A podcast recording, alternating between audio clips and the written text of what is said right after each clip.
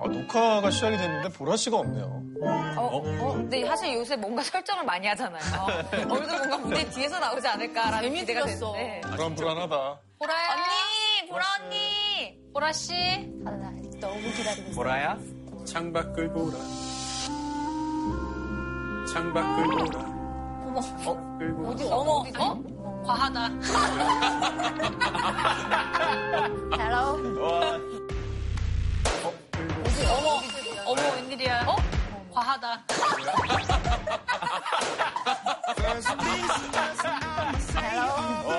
뭐야, 갑자기. 뭐야?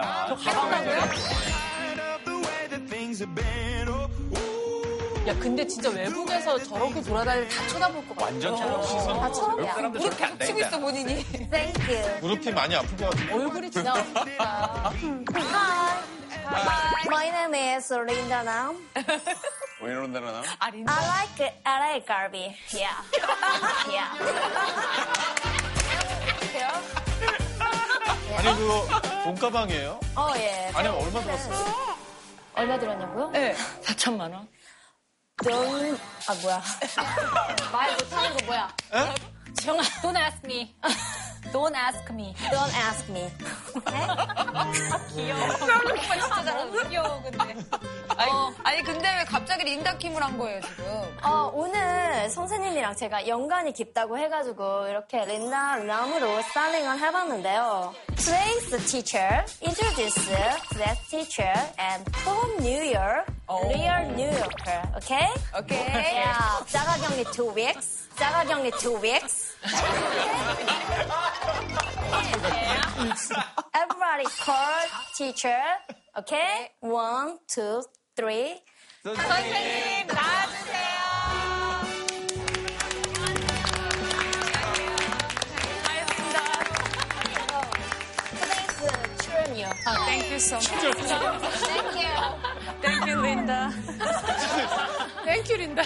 네, 안녕하세요. 만나서 반갑습니다. 저는 뉴욕 대학에서 미국 정치를 연구하고 가르치고 있는 유혜영이라고 합니다.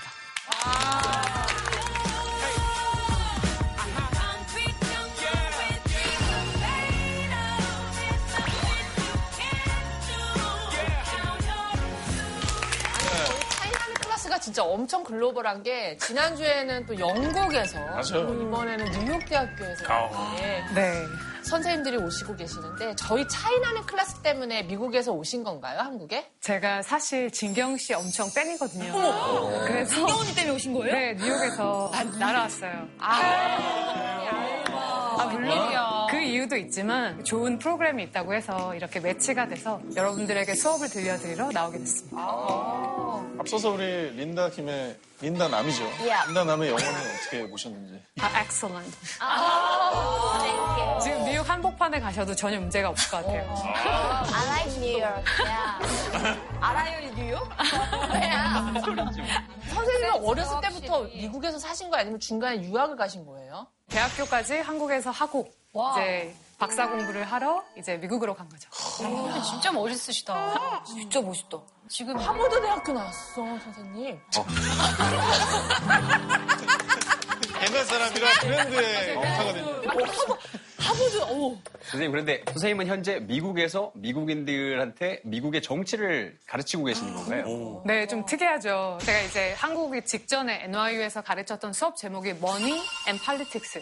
네, 정치와 돈이고 미국이란 나라를 생각해 보시면 정말 다양한 단체들이 있거든요. 이 다양한 단체들이 돈을 써서 선거와 정책에 영향을 미치, 미치려고 굉장히 치열하게 경쟁을 하거든요. 그래서 어떤 뭐 단체들이 돈을 많이 쓰는지 그리고 돈을 많이 쓰면 실제로 선거 결과에 영향을 미치는지 그리고 돈을 써서 내가 원하는 정책을 이렇게 마련하는지 이런 것들을 공부하는 수업입니다. 재밌겠다, 재밌겠다. 그런데 대선이 이제 거의 두 달 앞으로 다가왔는데 지금도 수많은 단체들과 그 돈들이 지금 뒤에서 왔다 갔다 하고 있겠네요. 그렇죠. 그 올해는 사실 코로나 때문에 대규모 유세가 벌어지고 이런 걸 못하니까 사람들이 아 올해는 그래도 선거 자금이 좀 줄어들겠다라고 생각을 했는데 오히려 이번 선거가 역대 미국 선거에서 가장 비싼 선거가 될 거라는 전망이 나오고 있거든요. 왜지? 어, 왜 그래요? 그 이야기는 제가 오늘 또 이따가 아, 그렇다면 이제 다음 대통령 누가 될지도 오늘 좀 점쳐 주시는 거예요. 어, 알고 계십니까 혹시? 배팅하지. 이니셜만 알려주세요. 제가 오늘 뭐 누구다라고 이렇게 확정적으로 말씀을 드리진 않지만 오늘 제 수업을 듣고 나시면 누가 될지 이니셜을 어느 정도 알 수 있지 않을까. 와! 아니 근데 사실 요즘에 뉴스를 보면요 이제 미국 대선에 대한 얘기가 좀 나오잖아요. 근데 아무리 봐도 약간 복잡한 느낌도 있고요. 또 미국 선거 제도가 좀 저는 어렵게 느껴지더라고요. 그걸 좀 오늘 좀 친절하게 좀 설명을 해주셨으면 좋겠어요. 네, 이제 미국이란 나라가 복잡한 선거 제도를 가지고 있기 때문에 우리뿐만 아니라 미국인에게 물어봐도 사실 이 과정을 아주 자세하고 정확하게 아는 사람은 드물어요. 그래서 오늘은 이제 제가 제 수업을 통해서 2020년 대선 전망뿐만 아니라 미국 선거제도를 완벽하게 이해하실 수 있도록 이제 내용을 준비를 해보았습니다. 그래서 오늘 제가 준비한 주제는 2020년 미 대선 A부터 G까지 자, 오늘도 본방사수 인증샷 이벤트가 준비되어 있습니다. 차이나는 클래스 해시태그와 함께 본방사수 인증샷을 SNS에 올려주시면 추첨을 통해서 선물을 드리고 있습니다. 박수로 강연을 시작하겠습니다. clap clap. 공화당 가, 뽑고 싶은데 힐러리가 더 받았다는 이유로 난 민주당 쪽으로 가야 되는 상황이에요. 오늘 막 소송까지 가지 않았어요. 그렇죠. 사람들이 돋보기를 들고 어머머머 정말 생뚱맞은 후보에게 투표를 하는 경우가 종종 있어요. 거기다가 콜린 파웰을 써서 내서 이 사람이 당선이 돼요. 그럼 콜린 파웰이 대, 대통령이에요? 네, 그렇습니다. 네? 후보가 아니요, 아니요. 아니었는데요? 네. TV 뉴스를 이제 틀면 사실 미국 대선 관련된 뉴스가 정말 많이 나오잖아요. 네. 한국에 있지만. 또 올해 2020년 대선이 이렇게나 주목을 받는 이유가 뭘까요? 트럼프의 재선이 걸린 대선이기 때문에. 그렇죠. 그 얘기 들은 것 같아요. 미중 관계에도 지금 대통령이 누가 되느냐에 따라서 큰 영향을 미친다. 어, 맞아, 맞아. 뭐 가까운 일에 지금 북한과 미국이 협상이 진행되다가 지금 막혀 있는 상황이잖아요. 네. 이때 또 지도자가 교체되면 이게 어떤 영향을 미칠지가 대한민국에는 너무나 큰 영향을 미치기 때문에 관심이 없을 수가 없는 것 같아요. 그래서 오늘 굉장히 좋은 대답들을 해주셨는데 왜 이번 2020년 미국 대선이 중요한지. 첫 번째, 이제 미국인들 입장에서 미국이란 나라의 정체성을 결정하는 선거다. 트럼프 대통령은 백인들의 삶의 방식이 주류였던 그 과거로 돌아가자 그런 입장이 있는 반면에 민주당 같은 경우는 아니다. 우리가 위대했던 이유는 미국으로 오려는 사람들을 굉장히 환영했기 때문이다. 다양성을 포용을 해야 한다. 그래서 이 두 다른 정체성이 정말 싸움을 하고 있는 그런 상황이거든요. 그럼 두 번째로 미국 유권자가 아닌 외국인들 입장에서 보면 미국이란 나라가 국제사회에서 다른 나라들과 협력을 할 것인가 아니면 독자 행동을 할 것인가 그거를 결정하는 또 결정적인 선거거든요.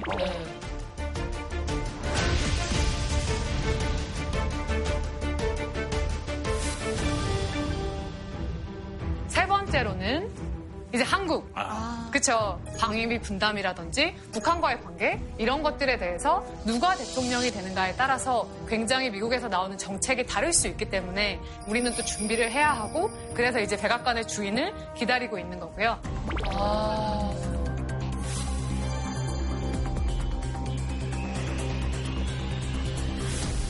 자, 여기서 제가 퀴즈를 하나 드릴게요.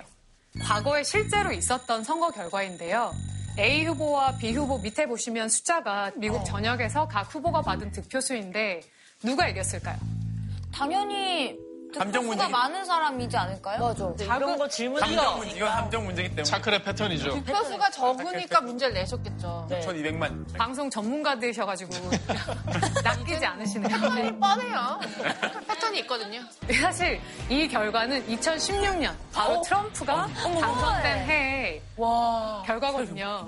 아니 2000년, 300만 표나 더 받았는데 졌어요. 네. 이게 어떤 시스템이길래 이렇게 되는 거예요? 굉장히 좀 황당하죠. 네. 근데 이게 왜 이런 일이 발생을 했냐면 미국이 가진 굉장히 독특한 제도인 선거인단 제도 때문이거든요. 선거인단 네. 들어본 것 같아요. 들어본 거 많이 들어봤지. 뭐 하는 건지 모르겠어. 우선 미국에서는 우리나라처럼 모든 유권자가 원하는 후보에게 한 표씩을 투표를 합니다. 근데 차이는 뭐냐면 후보자와 유권자 사이에 선거인단이라는 굉장히 독특한 그룹이 있는데요.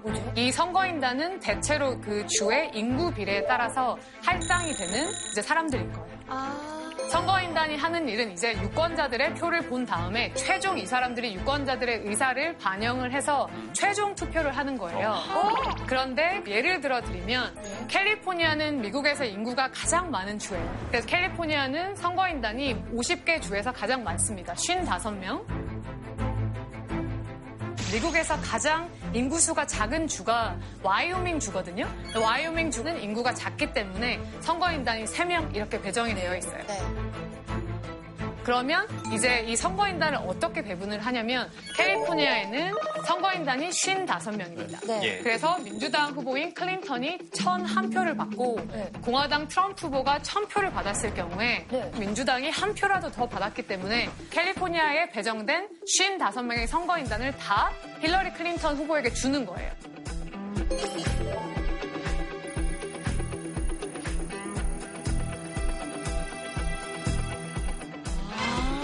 결국에는 트럼프 후보가 더 많은 선거인단을 획득을 해서 이기게 된 거죠. 선거인단 의사는 없어요? 나는 서- 나- 공화당 가, 뽑고 싶은데 힐러리가 더 받았다는 이유로 난 민주당 쪽으로 가야 되는 상황인 거잖아. 근데 이게 선거인단이 사실 한 주에 딱 하나로 정해진 게 아니라 이제 선거 전에 민주당 캘리포니아 지부, 공화당 캘리포니아 지부가 각각의 선거인단 리스트를 만들어요. 그런 다음에 이제 집계를 보고 어 민주당 후보가 한 표라도 더 받았네 하면 민주당의 선거인단들이 마지막으로 투표를 하는 거죠. 아니 그러면은 이 선거는 어떻게 보면은 선거인단을 뽑는 선거네요. 그래서 많은 분들이 한국에서 미국 선거가 간접 선거다라는 표현을 쓰시는데 간접 선거는 아니에요. 간접 선거는 국민들이 투표를 해서 지도자를 뽑는 게 아니라 국회의원이 대통령을 임명을 한다거나 이런 경우를 간접 선거라고 하는데 사실 미국 유권자들이 투표를 할 때 선거인단에다가 투표를 하는 건 아니고요. 우리처럼 그냥 표에 뭐 바이든, 트럼프 이렇게 적혀 있어요.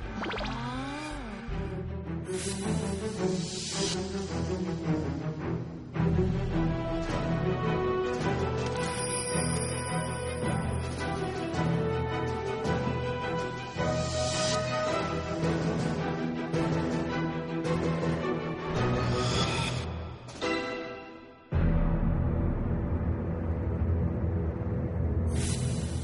선거인단이 좀 불필요하다고 느끼는 미국 사람은 없는지. 궁금해요. 네, 많습니다. 실제로 미국 의회에 선거인단을 바꾸거나 없애야 한다라는 법안이 700번 넘게 올라왔었거든요. 근데 왜 안 없앴지? 왜냐하면 미국에서 헌법을 바꾸려면 3분의 2 이상의 동의가 필요한데 그만큼의 동의를 못 받았고 민주당, 공화당도 사실 만약에 우리가 이렇게 큰 제도를 개혁을 하면 우리 당에 도움이 될까? 아니면 피해가 될까? 이 계산을 해보니까 답이 안 나오는 거예요. 그 승자독식이라는 이 독특한 제도, 선거인단을 나누는 이 제도 때문에 미국 역사에서 전체 득표에서는 졌지만 승리를 한 이제 대통령들이 있는데 여러분들이 이제 기억하시는 게 2000년 선거와 2016년 선거죠. 예. 2000년 선거가 사실 승자 독식 제도와 선거인단이 얼마나 미국 정치를 복잡하게 하는지를 보여주는 아주 좋은 사례인데요. 이거는 막 소송까지 가지 않았어. 그렇죠. 그래서 2000년 선거에서 무슨 일이 있었는지를 한번 보면 정말 박빙의 승부였거든요. 이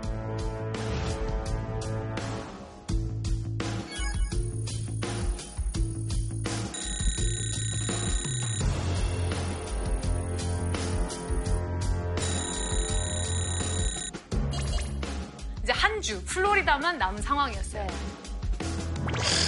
그 당시 2000년 선거에서 플로리다 주에 배정된 선거인단은 25명이었거든요. 어. 아. 그러면 25명을 만약에 조지부시 후보가 가져가면 아. 조지부시가 이기는 거예요. 그렇죠. 대박. 어. 25명 때문에 딱 한 주에서. 네. 그런데 총 600만 명의 유권자가 투표를 했거든요. 네. 두 후보 간의 표차가 1784표밖에 안 난다. 200만 명이 투표를 했는데 퍼센트가 엄청나죠. 플로리다 주의 법상 두 후보의 네. 표차가 0.5% 이하면 다시 재검표를 해야 해요. 네. 네. 그래서 기계로 그때 이제 재검표를 했는데 네. 표차가 300표 정도로 또 더 줄어들었어요. 어머. 300표? 그럼 300표는 너무 심한 거 아니에요? 그렇죠. 엘고 후보 입장에서는 계속해서 재검표를 하면 네. 본인이 이길 수도 있겠다라는 생각이 당연히 들잖아요. 접근사가 막 왔다 갔다. 아니 근데 왜 맞아. 이게 뭐 애초에 근데 뭐지 잘못 세는 거예요? 왜 이렇게 오차가 많아요? 후보도 두 명밖에 안 되는데 요즘 세 명도 아니고. 그 투표 용지가 굉장히 독특했거든요. 뭐예요? 복잡하게 생기긴 했다.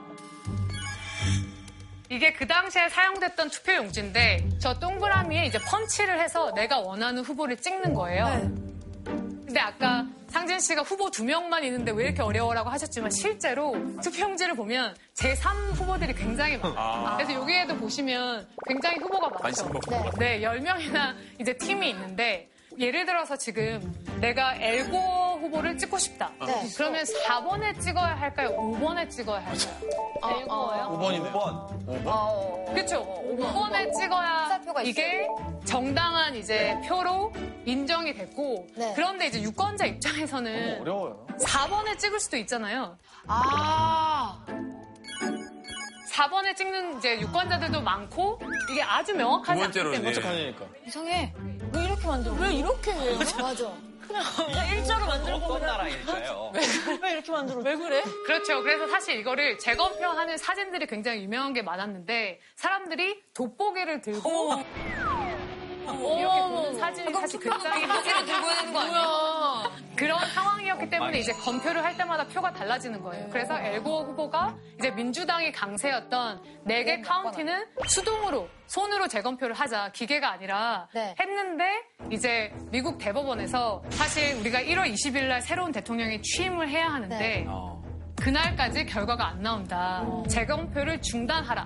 네. 그래서 지금까지 있었던 결과를 가지고서 플로리다 선거인단을 줘라. 그래서 25개의 선거인단을 다 가져가서 와. 271명의 선거인단을 확보해서 대통령이 된 거죠.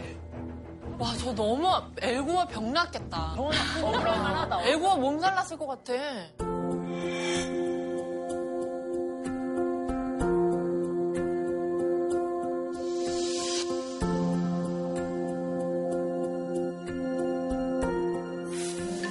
근데 그이 선거인단 제도 투표라면 좀 궁금한 게 있는 게 우리는 투표를 하면 그날 결과 나오잖아요. 그렇죠. 근데 이거는 선거인단을 뽑고 그 선거인단이 또 투표를 해야 되니까 이게 하루 만에 끝나지 않을 것 같거든요. 네, 맞습니다. 사실 미국에서 그 날짜가 정해져 있어요. 11월 첫째 주 온전한 화요일.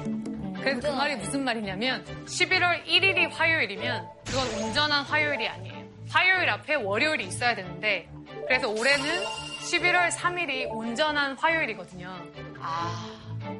그래서 올해는 11월 3일에 유권자들이 투표를 합니다. 그런 다음에 앞서 말씀드린 굉장히 복잡한 이 과정을 통해서 선거인단을 착착착 땅 따먹기 해서 배분을 한 다음에 그 선거인단들이 이제 5주 뒤에 12월 14일 날 각 주의 주도로 가는 거예요.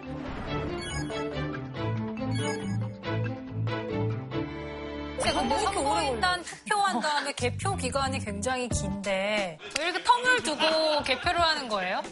지영 씨 질문은 12월 14일 날 선거인단 투표를 하고 왜 이렇게 1월까지 기다리냐. 네.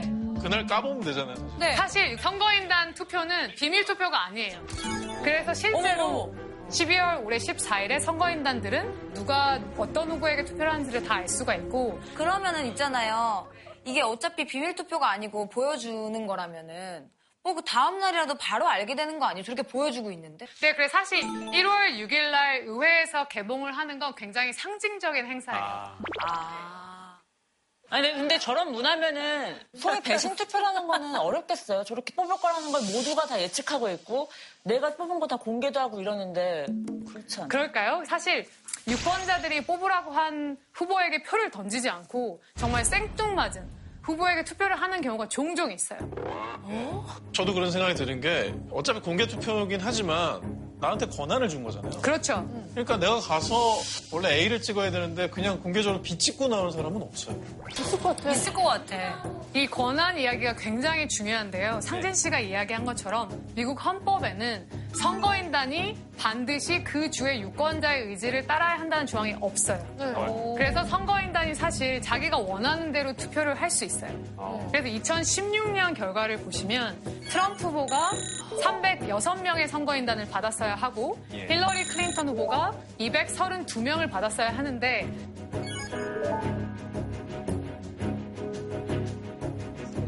다섯 명 안에 클린턴이 없으리라는 보장이 없어. 진짜. 아까 공개적으로 사인 다 하셨어요. 아, 그래? 예, 보이는 데서 하셨더라고요.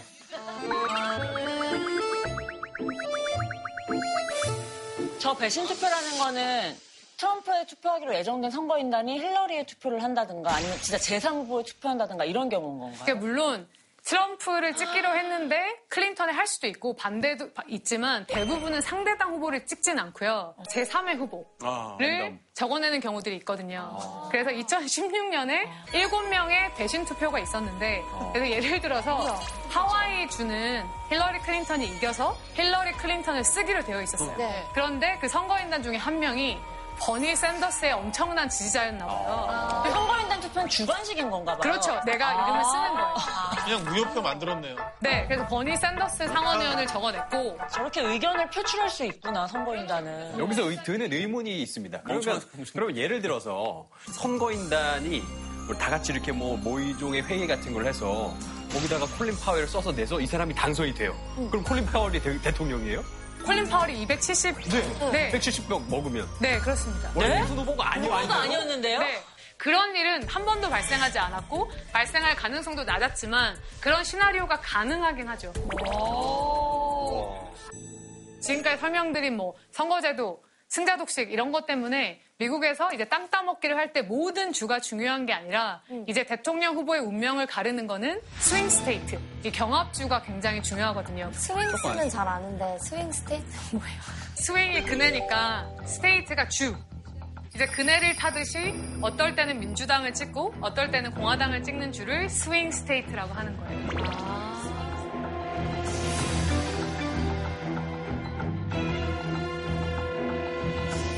근데 미국 지도를 놓고 보면 미국에서 북동부라고 하죠. 뭐 보스턴에 있는 매사추세츠, 코네티컷, 뭐 랍스터로 유명한 메인 이런 곳은 민주당이 굉장히 텃밭이고 반대로 미국의 남부, 루이지애나, 미시시피, 테네시 이런 곳들은 공화당 성향이 강한 곳 이렇게 보시면 될 것 같고요. 그래서 이제 오늘날 이제 미국 선거에서 중요한 주가 어디인가를 보면 이제 2012년 선거 민주당의 오바마 후보가 승자 독식 제도를 통해서 이긴 주들이죠. 네. 그런데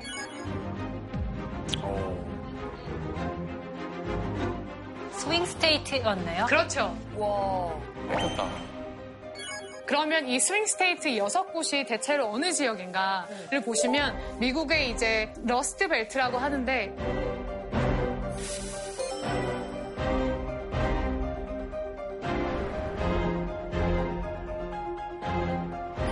그 지역에 있는 이제 유권자들이 오바마에서 트럼프로 이제 마음을 돌리게 된 거죠.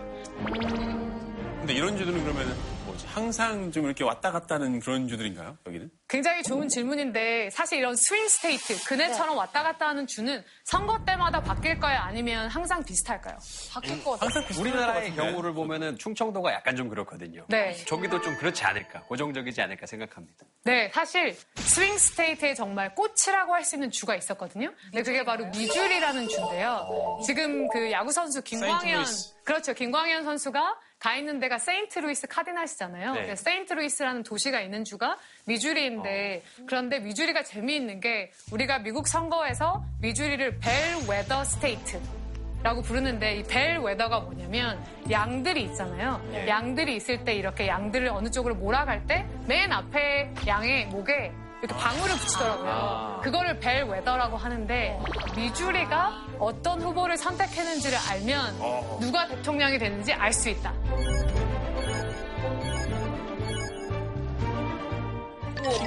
그렇죠. 그러니까 그런 의미에서 미주리를 bellwether state라고 불렀는데 그럴만한 게 1904년에서 2004년 100년까지 100년 동안 한 번 1956년 선거를 빼고는 대통령 이 된 사람을 다 찍었어요.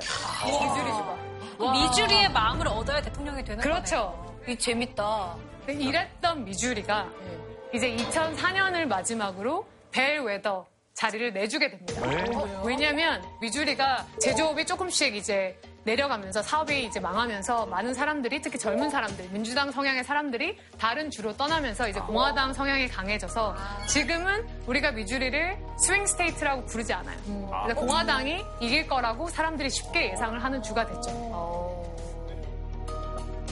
근데 사실 그 예측이 특히 2016년 같은 경우는 힐러리가 우세하다는 얘기를 많이 들었던 것 같아요. 맞아요. 맞아, 맞아. 진짜 깜짝 놀랐어요.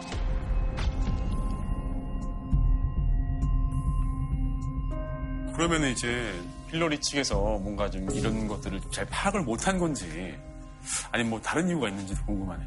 근데 사실 트럼프가 돼도 놀랍지 않다. 50대 50이다라고 예측을 한 사람들이 있었어요.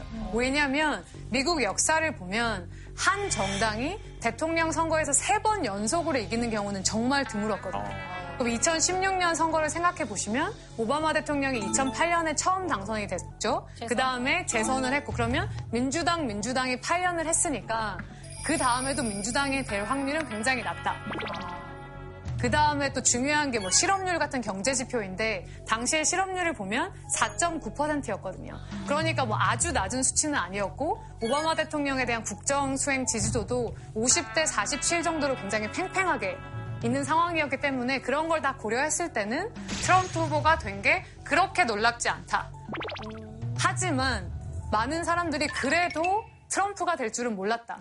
어떻게 이긴 건가? 이런 얘기 많이 하잖아요. 그러면 정말 트럼프는 뭘 잘했을까를 보면 두 번째로는 이제 트럼프가 가난한 백인들을 굉장히 공략을 잘 한 거죠. 그래서 트럼프 대통령의 로고가 당시에 Make America Great Again. 사실 미국 대선 역사에서 굉장히 훌륭하다고 정치적인 전략에서 봤을 때 훌륭한 이제 슬로건으로 평가가 되긴 하는데 왜냐면 이 슬로건에 트럼프 후보가 하고 싶은 말이 고스란히 담겨져 있어요. 그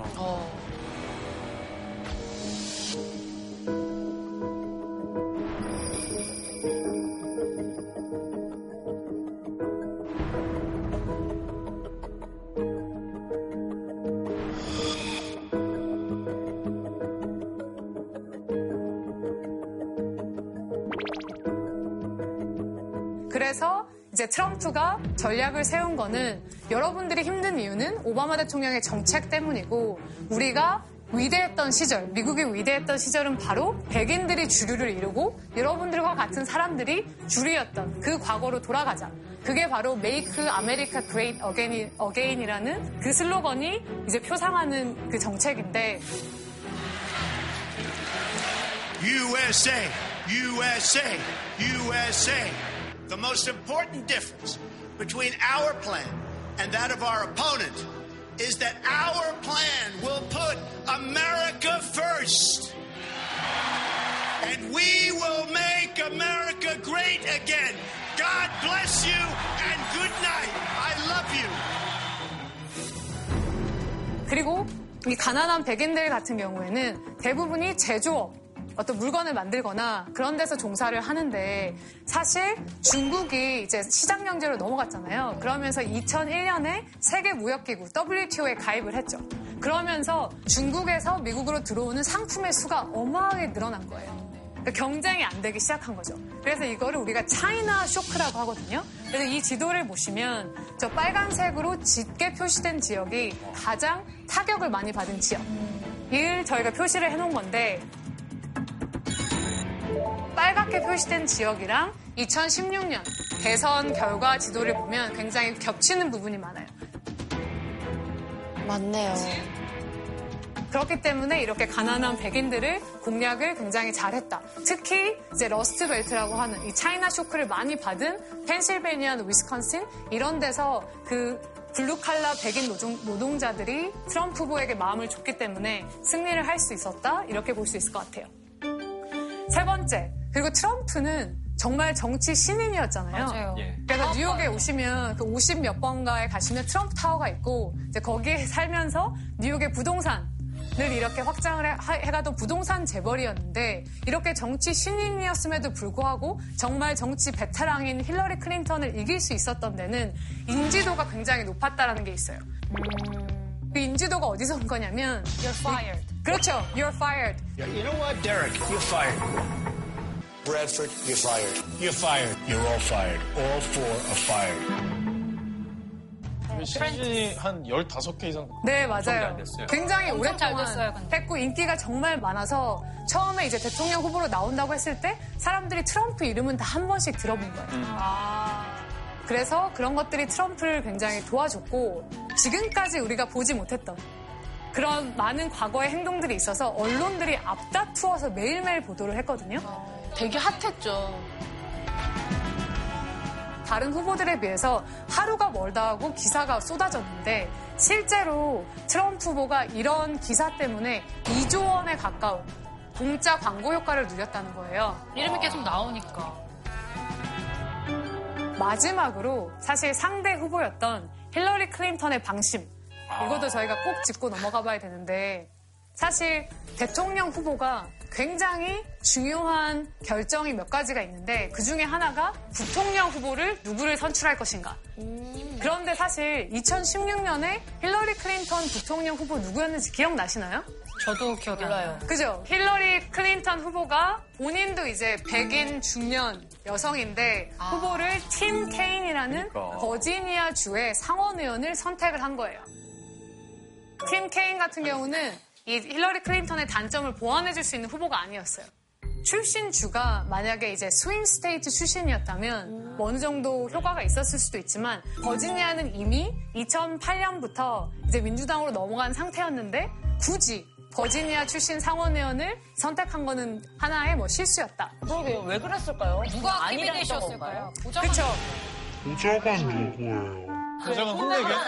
아니, 화가 많이 나셨네요. 네. 사실 진짜 결과 보고서 진짜 저는 클린턴한테 더 화가 났었거든요. 아니 어떻게 했길래 표를 이렇게 잃었을까? 본인은 얼마나 억울했겠어요. 사실 모두가 된다고 했었잖아요. 당연히 될 거라고 생각을 해서 네. 그러니까 그렇게 전략도 안 세우고 그랬나 봐요. 그래서 사실 이 전략의 또 다른 이제 실수가 뭐냐면 이제 swing state가 중요하다고 말씀을 드렸잖아요. 네. 그런데 힐러리 캠프 측에서 미시건이나 이제 뭐 펜실베니아에 있는 거기에 이제 거기에서 일하는 민주당원들이 계속 전화를 했어요.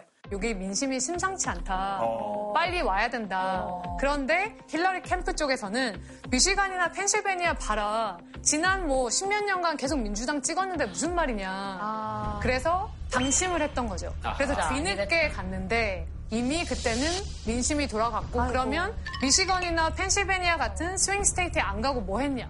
그때 뉴욕이나 LA 이런 데서 저렇게 비욘세나 제이지 같은 저런 스타들과 펀드레이징을 하거나 행사에 참여했는데 미시건에 사는 블루칼라 백인 노동자 입장에서는 엄청난 괴리감을 느끼는 거죠.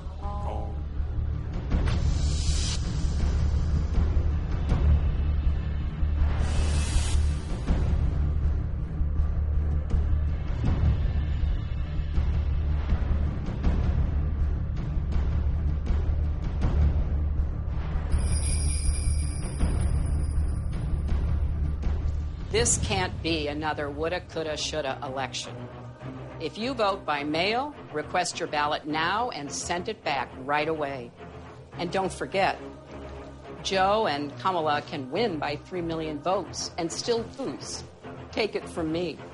So we need numbers overwhelming so Trump can't sneak or steal his way to victory. Most of all, no matter what, vote. 자, 그러면은 선생님의 예측으로 이번 스윙 스테이트는 어떤 주가 될지. 네. 2012년에는 민주당을 찍었지만 공화당으로 넘어온 6개 주가 있었잖아요. 이제 그 중에서 중요한 세 가지 주가 바로 펜실베니아, 미시건, 위스콘신. 민주당은 이 사람들에게 다시 표심을 얻어와야 해요. 그리고 플로리다는 보시면 굉장히 선거인단 수가 많잖아요.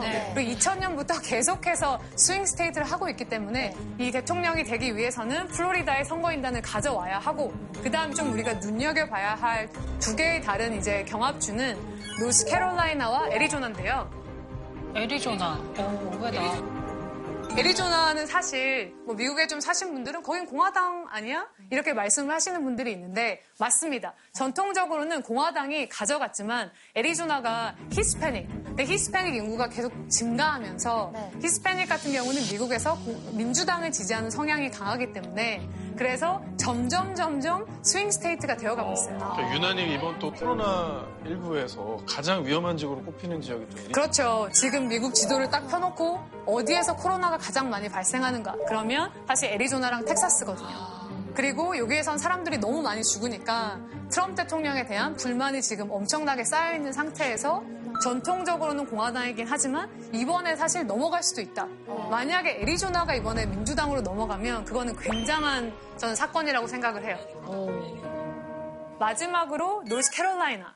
여기는 워싱턴 DC 아래쪽 차를 타고 한 4시간 정도 마이클 가시면 조단의 고향입니다. 그렇죠. 맞습니다. 사실 미국 역사를 읽어보면 버지니아와 마찬가지로 노스캐롤라이나도 굉장히 보수적인 곳이었어요. 그런데 북동부에 있는 교육 수준이 높은 전문가들이 계속해서 이제 내려간 거예요. 점점점 내려가면서 캐롤라이나도 이제 swing state가 됐죠.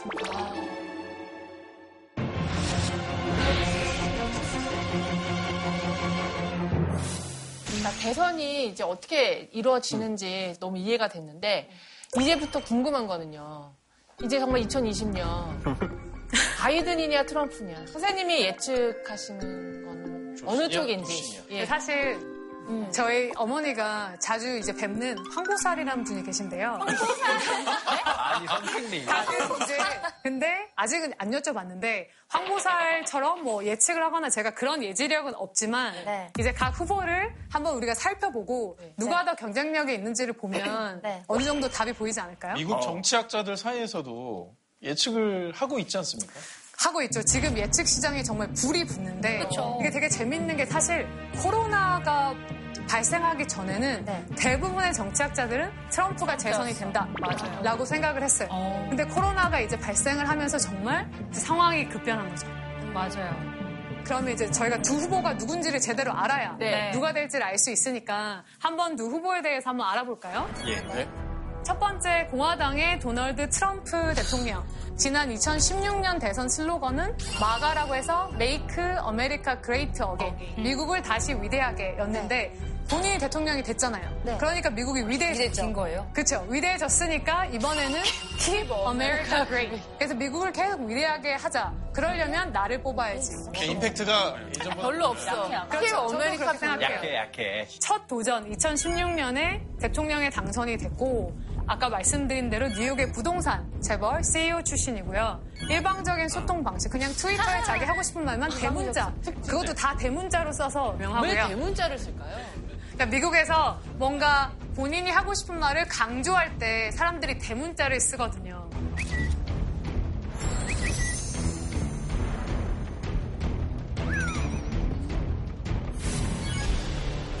조 바이든도 70대의 백인 남성이고 취임이 될 때는 78세로 미국에서 가장 고령의 대통령이 되는 거죠. 그리고 이번에 슬로건이 뭐냐면 Build Back Better 그래서 더 나은 미국을 건설하자. 이게 어떤 의미를 가지고 있냐면 트럼프라는 사람이 미국 대통령이 돼서 미국이 엉망진창이 됐다. 그렇기 때문에 우리가 미국을 재건을 해야 되는데 단순하게 우리가 트럼프 이전으로 돌아가는 게 아니라 그때보다 더 나은 미래를 함께 건설하자. 그리고 바이든이기 때문에 B를 상징하기 위해서 BBB 이런 의미도 있는 것 같아요. 근데 사실 조 바이든 후보는 이번이 처음 대통령 도전하는 게 아니거든요. 사실 이번이 3수인데 이제 바이든이 사실 70대 백인 남성이라는 점에서는 트럼프와 굉장히 비슷하지만 사실 또 굉장히 차이가 많- 나는 부분들이 있거든요. 예를 들어서 트럼프는 본인을 아웃사이더. 나는 직업 정치인이 아니야. 나는 정치를 해본 적이 없어. 이런 걸 굉장히 강조를 했고, 왜냐하면 워싱턴 DC는 다 부정부패한 직업 정치인들만 있다. 이런 걸 굉장히 내세웠잖아요. 근데 바이든은 그 트럼프가 비판하는 그 직업 정치인의 전형. 29살 때 델라웨어 주의 상원의원이 됐어요. 36년간 상원의원을 했고요. 그 다음에 오바마 정부에서 부통령을 했고, 그래서 타협에 능한 스타일. 왜냐면 오랫동안 의회에서 민주당 상원 의원으로서 공화당과 타협을 하면서 정책을 만들었기 때문에. 그래서 이렇게 이제 미국은 대통령 후보가 있고, 부통령 후보를 대통령 후보가 선정을 하는데, 트럼프 대통령의 부통령 후보는 바로 현직 부통령인 마이크 펜스. 그 펜스룰의 그 펜스인가요? 그렇죠. 네. 근데 마이크 펜스는 그 공화당의 하원 의원 출신이었고 이제 지영 씨가 학교를 다닌 인디애나 주의 주지사였어요. 선배십니다. 네. 동물 아 그런가요? 네. 아, 진짜? 우리끼리 이렇게 사이가 안 좋아. 선배님 결국 사이가 안 좋은 건 아니죠. 제가 모르니까요, 저는. 사이가 없다. 싫어하는 건 잘 알겠네요. 그래서 인디애나 주의 주지사로 있을 때 부통령 후보로 발탁이 됐고 트럼프 대통령이 아웃사이더의 역할을 했잖아요. 네. 근데 반면에 이제 사람들이 너무 불안할 수 있으니까 오랜 정치 경험을 가진 뭔가 안정감을 주는 후보로서 이제 마이크 펜스를 선택을 했는데 말씀하신 것처럼 펜스 룰이라는 게 굉장히 유명해요. 예.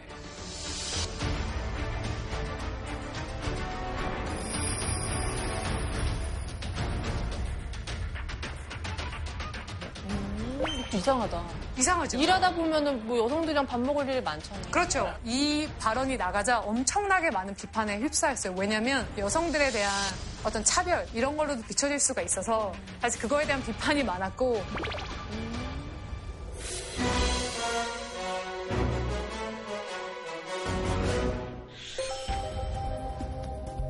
카발라 해리스 후보를 살펴보면 현재 미국 캘리포니아 주의 상원의원이에요. 그 전에는 캘리포니아에서 최초의 비백인 검찰총장. 그래서 사실 바이든 부통령 후보로 지명이 되면서 미국 역사상 첫 흑인 여성 부통령 후보가 되었죠. 조 바이든은 확실히 이 부통령 후보자를 선택함으로써 자기 존재감을 확실히 더 한 번 더 입증했던 정말 좋은 선택이었지 않았을까. 네, 맞아요. 사실 당원으로서 하신 말씀이시죠? 에? 에? 당원으로서. 아니, 아니. 아니 그 할아버지가 되게 그냥 할아버지 같고 힘없어 보이고 그냥 어우 많이 나이가 많으시네 그러는데 옆에 저 카멜라 해리스가 이렇게 싱그러운 미소를 함께 서 있는데 되게 평균 연령이 확 낮아지면서 fresh하게 보이는 거예요. 해리스 후보가 이제 지명이 되기 전까지 정말 많은 후보들이 하마평에 올랐거든요. 그런데 조지 플로이드 씨 사망 사건이나 이런 걸 거치면서 미국 사회에서 우리가 인종차별이나 이런 것들에 대해서 정말 다시 한번 고민해 봐야 된다. 그러면서 백인이 아닌 여성이 부통령 후보가 되어야 된다라는 그런 공감대가 형성이 됐고 그러면 그 풀 안에서 가장 준비가 된 후보가 누구인가? 그때 바로 이제 체크가 된 사람이 바로 카말라 해리스 의원인데 물론 카말라 해리스 의원이 흑인이기 때문에 된 것만은 아니에요. 왜냐하면 바이든 후보가 계속해서 부통령 후보의 조건으로 강조를 한 게 본인이 고령이고 그 다음에 이번에 당선이 된다고 하더라도 4년 뒤에 재선에 나가지 않을 확률이 굉장히 높거든요. 그리고 지금 사실 건강하지만 코로나나 이런 상황이기 때문에 어떤 일이 발생할지 모르기 때문에 만약에 그런 긴급 상황이 발생했을 때 바로 대통령직을 수행할 수 있는 경험이 있는 사람. 그거를 최우선 조건으로 놨거든요.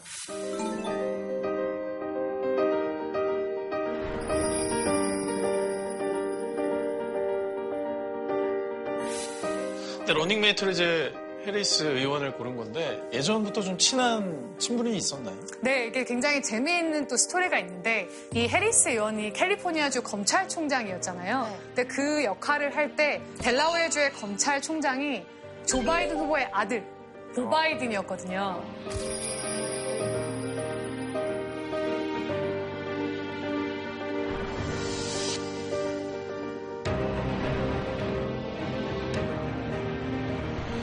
Ever since I received Joe's call, I've been thinking, yes, about the first Biden.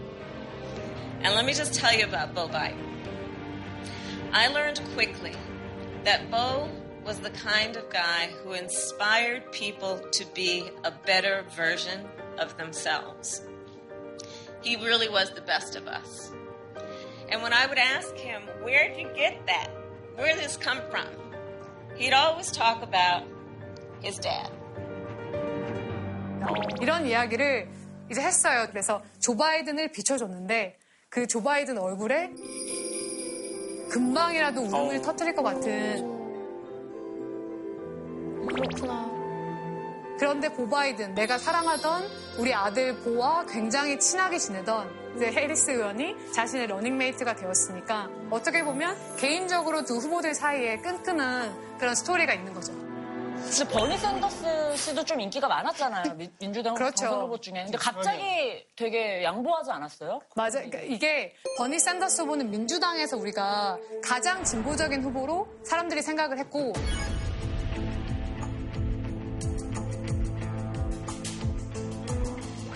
바이든 후보는 민주당 안에서도 중도적인. 그런데 이제 유권자들이 가만히 보니까 어 이대로 가면 버니 샌더스 후보가 될 것 같은 거예요.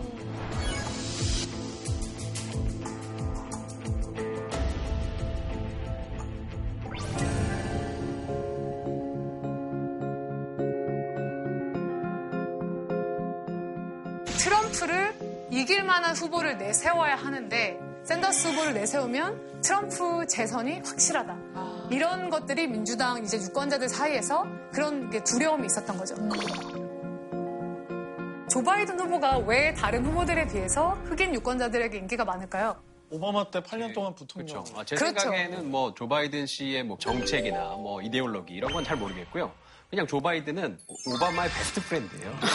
그것만으로도 이미 가장 큰 오바마 경쟁력을 가진 겁니다. 맞습니다. 오바마의 제일 친한 친구인데 Choosing Joe to be my vice president was one of the best decisions I ever made, and he became a close friend.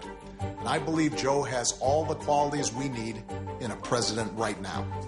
And that's why I'm so proud to endorse Joe Biden for president of the United States.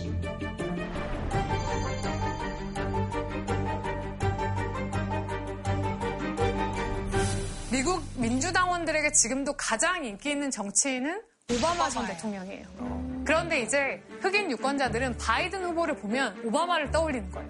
그래서 그게 굉장히 중요하고 두 번째로 이제 흑인 유권자들 같은 경우는 사실 인종 문제나 이런 데서는 굉장히 진보적이긴 하지만 사실 중도적인 후보를 선호하거든요. 왜냐하면 예를 들어서 흑인 유권자들 중에서는 종교적으로 굉장히 독실한 사람들이 많거든요. 그래서 낙태라든지 동성 결혼을 다 찬성하는 건 아니에요. 그렇기 때문에 민주당 내에서도 아주 진보적인 입장에 있는 버니 샌더스나 엘리자베스 워런보다는 중도적인 입장인 바이든 후보를 더 선호하게 되는 거죠. 그렇구나.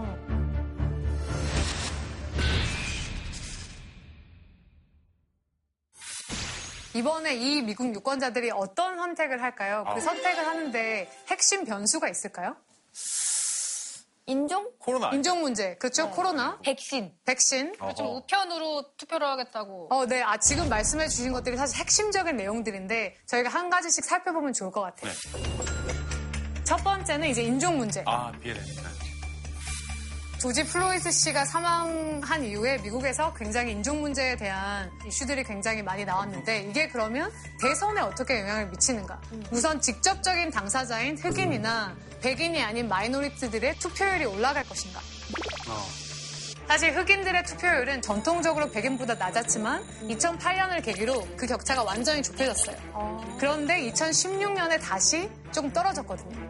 그래서 사실 밀워키 같은 데 사는 흑인들이 조금만 더 나왔더라면 힐러리 클린턴 후보가 위스콘신을 가져올 수 있었을 텐데 이런 이제 예상들이 이런 분석들이 있었는데 이번에 조지 플로이드 씨 사망 사건으로 인해서 흑인 유권자들의 뭐 투표율이 올라간다면 민주당에 유리해질 수 있다. 그리고 흑인 유권자들뿐만 아니라 미국 역사상 가장 진보적인 세대가 등장을 했거든요.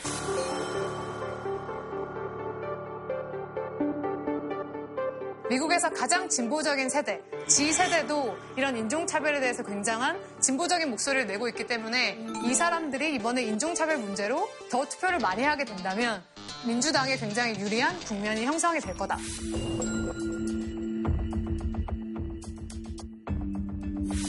아까 코로나19, 그 다음에 백신 말씀해 주셨는데 사실 가장 핵심적인 이슈 중에 하나죠. 예. 왜냐하면 코로나19가 터지기 전에 미국의 실업률은 3.5%. 그러니까 트럼프 대통령이 내가 뭐 막말은 할지 몰라도 경제는 나 아니냐. 실업률도 최저. 그 다음에 자기가 취임하고 나서 일자리가 500만 개가 생기고 주식시장이 정말 엄청나게 올라갔었잖아요. 그런데 코로나19가 터지면서 실업률이 이제 두 자릿대로 갑자기 증가를 했고 실업수당을 시청한 사람들이 한때 4천만 명에 이르렀고 그렇기 때문에 경제가 반등하지 않으면 사실 트럼프 대통령으로서는 굉장히 어려운 상황이다. 그래서 트럼프 대통령이 그럼 경제가 이렇게 어려우니까 한국에서도 긴급 재난 지원금 이런 걸 줬잖아요. 그래서 비슷하게 긴급 재난 지원금을 정부가 보냈어요. 근데 저희 집에도 왔더라고요. 이게 사실 제가 직접 받은 편지거든요. 그래서 사인 받으셨네요. 엄청 생생내면서 줬을 것 같아요. 트럼프의 사인을. 네, 맞아요. 그래서 본인이 사인을 해서 이제 돈은 통장에 직접 이렇게 보내주고 통장 받지? 내가 1200달러 보냈잖아. 이렇게 쓴 거거든요. 이거 선- 선거 활동 아닌가요? 아, 물론 이거 되게 비판하는 사람들도 많았어요. 하지만 본인이 현직 대통령이기 때문에 그치. 정부가 하는 정책의 일환이다, 일환이다 아니, 라고 주장을 할 수 그럼 있죠. 뭐 기획재정부라든지 뭐 무슨 정부 이런 식으로 기관 이름을 하지 누가 자기 이름을 저렇게 크게? 그거 너무 커요. 그래서 사인이 굉장히 크고 재밌는 게. 이게 앞면은 영어예요. 네. 근데 이게 뒷면이 있는데 뒷면은 똑같은 내용을 스페인어로 쓴 거죠.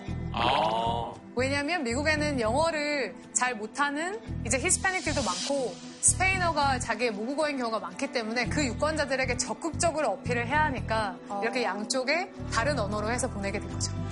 그런 예측이 많더라고요. 코로나19 관련해서 대선 직전에 내가 개발했어 백신 이 뉴스 꼭 나올 것 같다고. 그래서 계속 지금 기자회견 보면 선거 전에 백신이 나올 거다.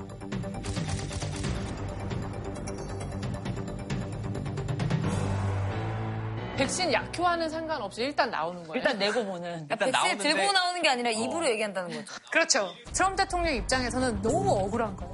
지금 내가 코로나만 아니었으면 당연히 재선이 되는 건데 그래서 이거를 반등시킬 수 있는 굉장한 뭐 유일한 기회가 사실 백신인데 문제는 뭐냐면 미국 사람들이 만약에 트럼프 대통령이 백신을 개발했다고 발표를 하더라도 트럼프가 발표하면 나는 백신 안 맞겠다라고 하는 사람이 30%거예요. 왜냐하면 이 코로나 대응하는 과정에서 과학을 너무 정치화시켜 버렸잖아요. 그리고 지금 여러분들도 말씀하셨듯이 어떻게 믿어? 그러니까 그런 의심을 굉장히 많은 사람들이 하고 있기 때문에 백신이 나온다고 하더라도 트럼프 대통령이 예상하는 것처럼 경제가 빨리 뭐 그 코로나 이전으로 돌아가기는 굉장히 어렵지 않을까라고 생각을 합니다.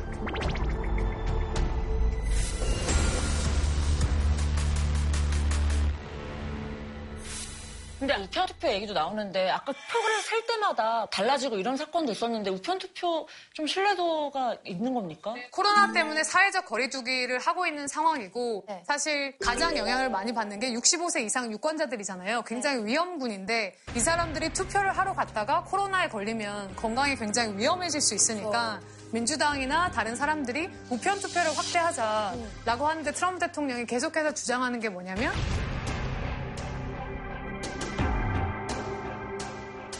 그리고 우편 투표를 사실 진행을 하려면 미국의 우체국들의 지금 예산을 빨리빨리 줘야 되잖아요. 그런데 그거를 막고 있거든요.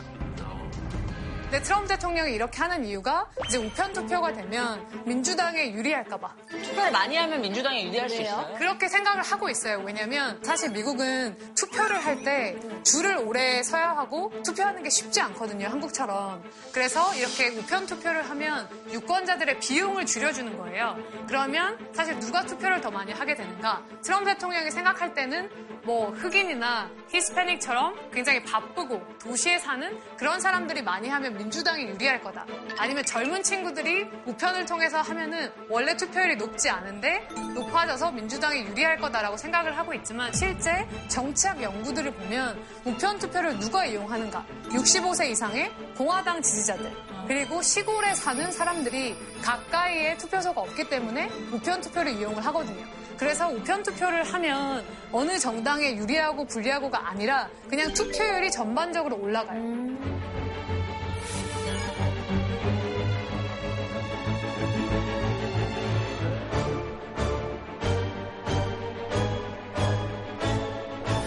하지만 트럼프 대통령은 계속해서 이게 민주당의 뭐 회책이다. 라고 주장을 하고 있고 트럼프 대통령이 우편 투표를 계속 공격하는 이유 중에 하나가 만약에 대선 결과 딱 뚜껑을 열었는데 본인이 졌을 경우에 내가 진 이유는 이렇게 우편 투표를 통해서 부정 선거가 많이 발생을 해서 진 거다라는 그런 주장을 하기 위해서 계속해서 이런 이야기를 하고 있는 것 같아요. 이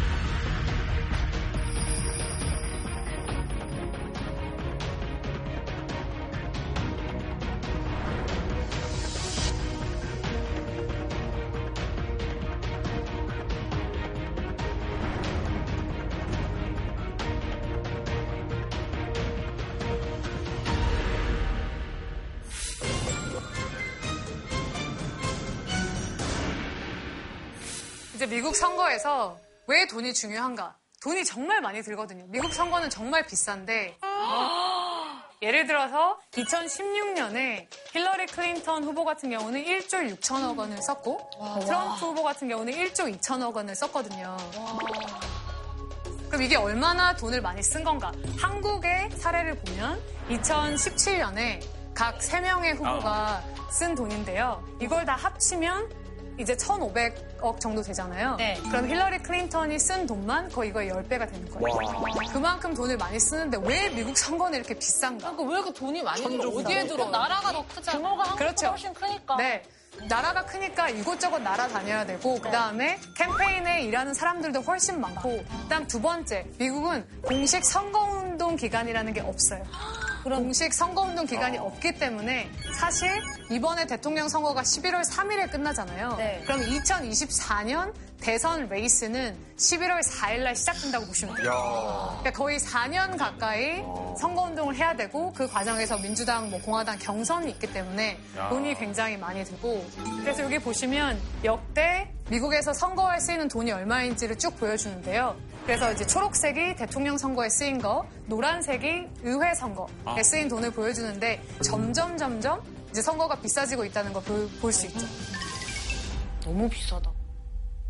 그러면 도대체 이렇게 돈이 많이 쓰이는 미국 선거에 누가 선거 자금을 내는가?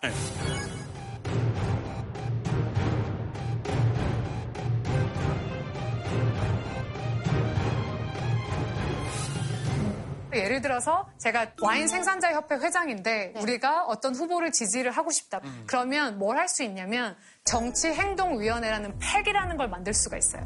예를 들어서 우리 조합원 중에서 뭐 바이든 후보에게 돈을 내야 할 것 같은데 좀 기부를 해라.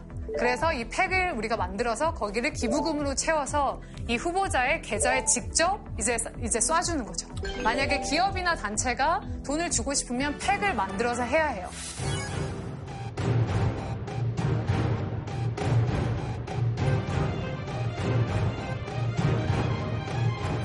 (2010년에) 미 대법원이 새로운 판결을 내렸어요. 이게 시티즌즈 유나이티드라는 판결인데 이게 뭐냐면 미국은 개인의 표현의 자유 그리고 굉장히 중요하게 여기는 나라인데 사실 기업이나 노동조합과 같은 단체들이 5천 달러로 이렇게 개인의 표현의 자유가 제한되는 건 말이 안 된다. 그래서 팩 대신에 슈퍼팩이라는 걸 만들 수 있다 라고 얘기를 했어요. 슈퍼팩은 뭐냐면 내가 후보 계좌에 직접 돈을 줄 수는 없지만 우리 와인 생산 조합에서 대신에 예를 들어서 바이든 후보를 꼭 당선을 시켜야 한다. 그러면 우리 돈을 가지고 무제한으로 바이든 후보를 위해서 현수막을 걸거나 상암동에 가서 사람들에게 바이든 후보 뽑으세요라고 선거운동 우리가 할 수 있는 거예요. 그래서 간접 선거를 무제한의 돈을 가지고 할 수 있는 게 슈퍼팩. 근데 지금 딱 들어도 되게 부작용이 바로 생각이 나요. 어떤 부작용이 있을까요? 그러니까 돈을 많이 모집할 수 있는 그런 노동조합원들이 많은 단체들이 후원하는 다- 정당일수록 더 유리해지잖아요. 계속해서. 그렇죠. 사실 이제 슈퍼팩에 대한 이제 비판이 2010년에 발표가 났을 때 오바마 대통령이 당시 어떤 이야기를 했냐, 했냐면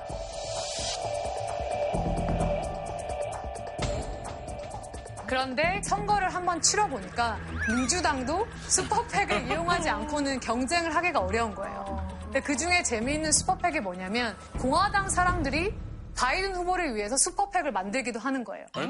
되게 재밌죠? 왜요? 그래서 이게 대표적으로 바이든을 위한 4.3 동창회라는 게 있는데 이게 뭐냐면 조지 W. 부시, 아들 부시를 위해서 일했던 그 참모들이 있어요. 근데 이 사람들이 우리가 공화당원이지만 트럼프는 도저히 안 된다. 그래서 우리가 바이든 후보의 모든 정책에 동의하는 건 아니지만 우리는 바이든 후보를 이번에 지지를 하고 바이든 후보가 당선되는데 돕기 위해서 슈퍼팩을 만들어서 돈을 무제한으로 쓸 거다.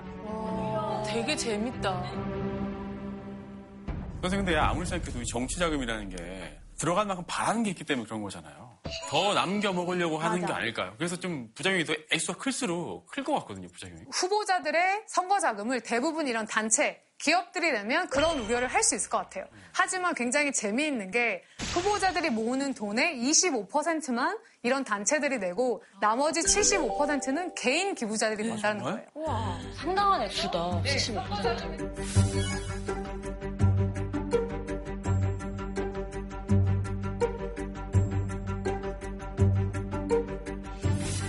미국에서 이런 선거 자금을 내는 사람들이 전체 인구의 10에서 15% 정도 되거든요. 네. 그런데 이게 200달러 이하를 내면 소액 기부로 간주가 돼서 신상을 밝힐 필요가 없고 200달러 이상을 내면 내 이름, 내 주소, 내가 일하는 직장 이런 거를 다 밝혀야 해요. 그리고 그 정보가 다 공개가 되어 있어요. 그래서 저는 가끔 저희 총장님, NYU 총장님이나 저희 뭐 학과장님 가끔 검색을 해보긴 하거든요. 그 앞에서 뭔가 말 조심하려고 그러시는 거죠. 아 그런 건 아니고 궁금해서 궁금해서 사- NYU에 일하는 사람 중에서 뭐 트럼프에게 돈을 낸 사람은 누구일까 이런 걸 찾아보면 굉장히 재미있거든요. 이제 미국에서 이렇게 선거 자금이 중요하다 보니까 각 분기마다 미 선관위에 신고를 해야 되거든요. 얼마를 모았고 얼마를 썼는지. 그래서 1분기에는 민주당이 굉장히 고민이 많았어요. 트럼프 대통령이 선거 자금이 굉장히 많은 거예요. 본인 자체도 돈이 많잖아요. 네, 본인도 많지만 이제 개인 기부자들도 굉장히 기부를 많이 해서 바이든 후보가 굉장히 뒤처져 있었는데 이제 코로나가 터지고 민주당에서 바이든 후보로 후보가 정해지면서는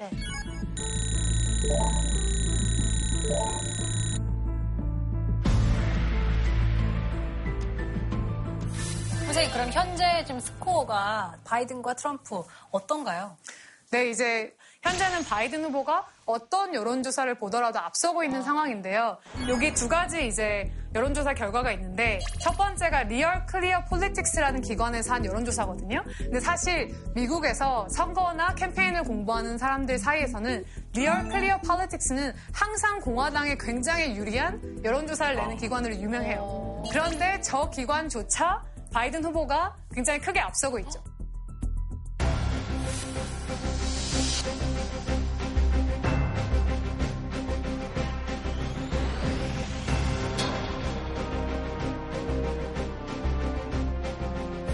대부분 여론조사가 좀 비껴나가는 경우도 좀 있잖아요. 힐러리 네. 트럼프 때도 사실은 힐러리가 계속해서 우세였거든요. 맞아요. 맞아요. 사실 그 2016년 여론조사의 그 기억 트라우마 때문에 이렇게 여론조사가 나와도 많은 사람들이 에이 과연 맞을까? 라는 생각하는 분들이 많은데 2016년에 근데 모두가 틀린 건 아니에요. 인도의 스타트업 기업 중에 하나가 데이터를 통해서 예측을 했을 때 이제 트럼프가 된다. 라고 예측을 한 부분도 있었거든요. 맞아요. 그래서 2016년에 굉장히 많이 배웠잖아요. 우리가 이런 실수를 했기 때문에 그런 부분을 많이 수정을 해서 이번에는 다를 거다라고 하는데 사실 기계가 한 예측과 사람들에게 물어서 한 예측이 누가 더 잘 맞추는지를 보는 것도 이번 2020년 대선에 굉장히 재미있는 관전 포인트가 아닐까라고 생각을 합니다.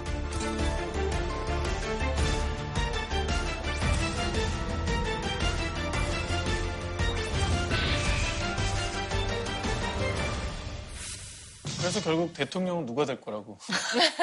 결국에는 누구죠? 오늘 제 강연을 들으신 시청자분들은 대충 제가 어느 후보를 찍고 있는지 감이 오실 것 같은데요. 맞습니다, 맞습니다. 네. 그래서 제가 뭐 이렇게 정답이라고 말씀을 드리진 못하지만 두 후보가 누가 되든지 간에 트럼프가 만약에 된다면 예측이 굉장히 불가능하고 우리가 예측하기 어려운 굉장한 독특한 캐릭터를 가진 사람이지만 그 불확실성 때문에 예측 불가능한 것 때문에 한반도의 기회가 열릴 수도 있고 바이든 후보는 굉장히 예측이 가능하지만 전략적 인내라든지 안정 그리고 굉장히 오랫동안 지켜본 다음에 결정을 내리기 때문에 우리에게는 오히려 기회가 줄어드는 그런 상황이 발생을 할 수도 있거든요. 그래서 어떤 후보가 한국에 유리하고 불리하고가 아니라 누가 대통령이 되든 위기와 기회가 함께 오기 때문에 그런 장단점을 한번 잘 생각하면서 여러분들도 그리고 시청자분들도 이번 2020년 대선을 재미있게 지켜보시면 될 것 같습니다. 와.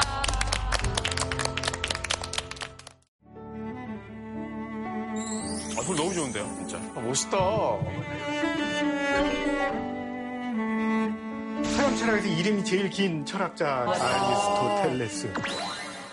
우리가 보통 철학자로만 알고 있지만 조류나 어류들을 관찰했고 어떻게 생명이 태어나는가 직접 해부해가지고 생물학 연구를 수행하게 된 겁니다. 이쯤 하면 동물학자네요. 거의 뭐 멀티 엔터테이너 아닌가요, 진짜? 그렇다면 아리스토텔레스는 인간에 대해서 무슨 얘기를 했을까? 추리의 방식을 사용하는 것은 인간뿐이다.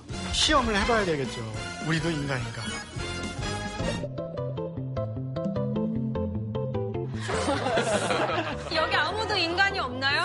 아리스토텔레스의 이론에 의해서 과연 인간만의 고유성이라고 하는 것이 있을까 질문을.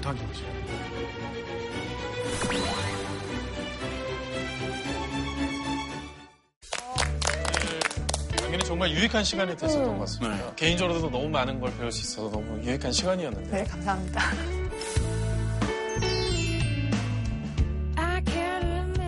시청자분들께도 앞서 말씀드린 대로 시청자 이벤트가 계속 진행 중이거든요. 그래서 여러분들 많은 참여를 기다리도록 하겠습니다. 오늘 정말 특별한 강연 들려주신 유영 교수님께 다시 한번 큰 박수 부탁드립니다.